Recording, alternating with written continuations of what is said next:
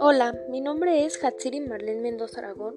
Soy estudiante de enfermería en el CBT número 2 Ángel María Garibay Quintana Chalco y voy a hablar sobre la prevención de accidentes en el hogar en el pequeño menor de 5 años, enfatizando en las quemaduras. Bueno, una quemadura es aquella lesión en la piel o mucosas más profundas que se originan debido a líquidos calientes, fuego, electricidad, radiación o químicos. Bueno, debido a ello, las quemaduras son una causa importante de morbilidad accidental en la edad pediátrica y representan la cuarta parte de la causa de muerte accidental en la infancia. Son especialmente frecuentes en los primeros años de vida.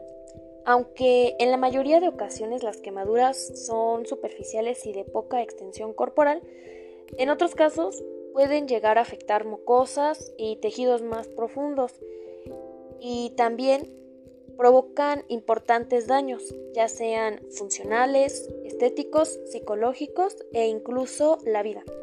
Bueno, hay distintas causas por las cuales se lleva a cabo este accidente y por las cuales ocurre. Que los agentes causales mm, son variados, pero básicamente se dividen en cuatro categorías, que son quemaduras térmicas, quemaduras eléctricas, quemaduras químicas y quemaduras por radiación. Bueno, las quemaduras térmicas son las más frecuentes. Eh, estas se producen por contacto con un sólido caliente o con un líquido caliente, que el sólido pues provoca una quemadura profunda pero poco extensa y un líquido caliente viceversa. Es más extensa pero habitualmente menos profunda. Esta es muy común cuando se deja al alcance de los pequeños distintos objetos que puedan ocasionarles esta, este tipo de quemadura. Bueno, quemaduras eléctricas. Esta se produce por el paso de corriente a través del organismo. Estas son casi siempre lesiones profundas en las que a diferencia de lo que ocurre con las quemaduras térmicas, el porcentaje de superficie corporal quemada no es indicativo del daño real y aunque pueden ser infrecuentes en un 3%, presentan una elevada morbilidad. Este se representa cuando se dejan tomacorrientes eh, conectados al, enchufe y el pequeño los tiene al alcance y como en esta edad ellos todos se llevan a la boca, pues es allí en donde al masticarlo se lleva a cabo esta quemadura. Quemaduras químicas. Existe una gran cantidad de cuásticos como lo es el ácido sulfúrico, el clorhídrico y la sosa acústica.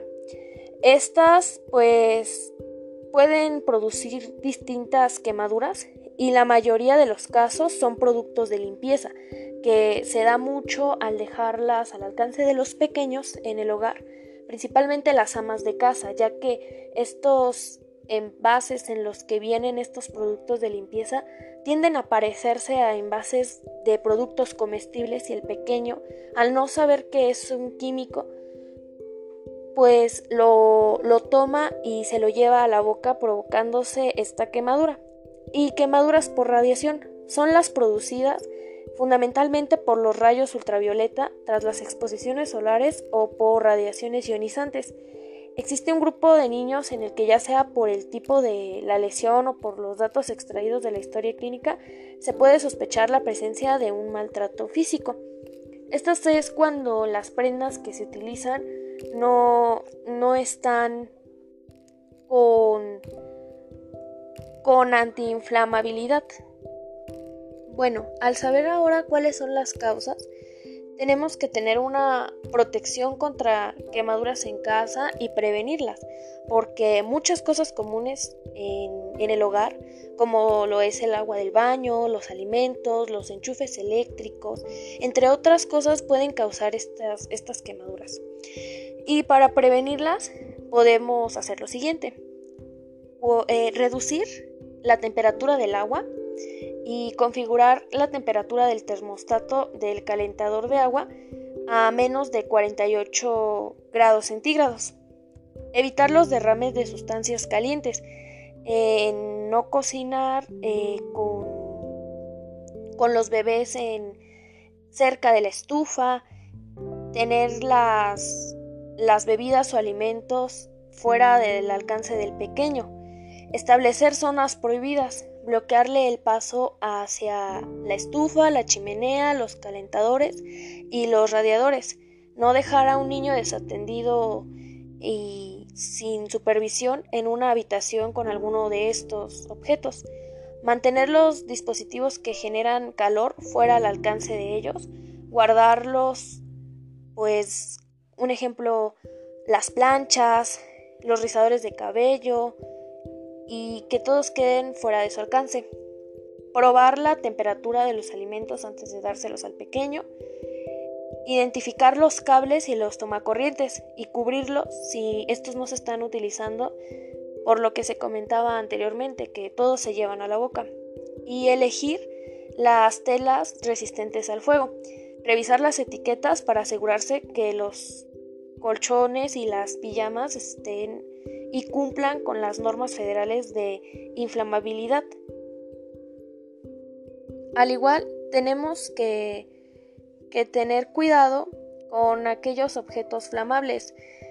Debemos de ocultar los fósforos y los encendedores, tener cuidado con las velas, tener cuidado con los cigarros y usar los calentadores de forma inteligente y si contamos con chimenea, limpiarla frecuentemente y almacenar los productos inflamables, guardarlos y sellarlos y en sus recipientes originales o aquellos químicos que se puedan confundir con sustancias comestibles.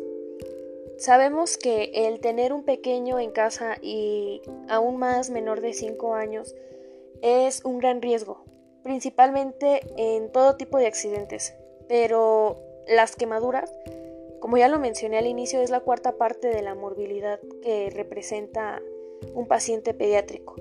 Entonces es muy importante mantenernos al tanto de estas medidas preventivas para poder salvaguardar la vida de nuestro pequeño y evitar este accidente. Gracias.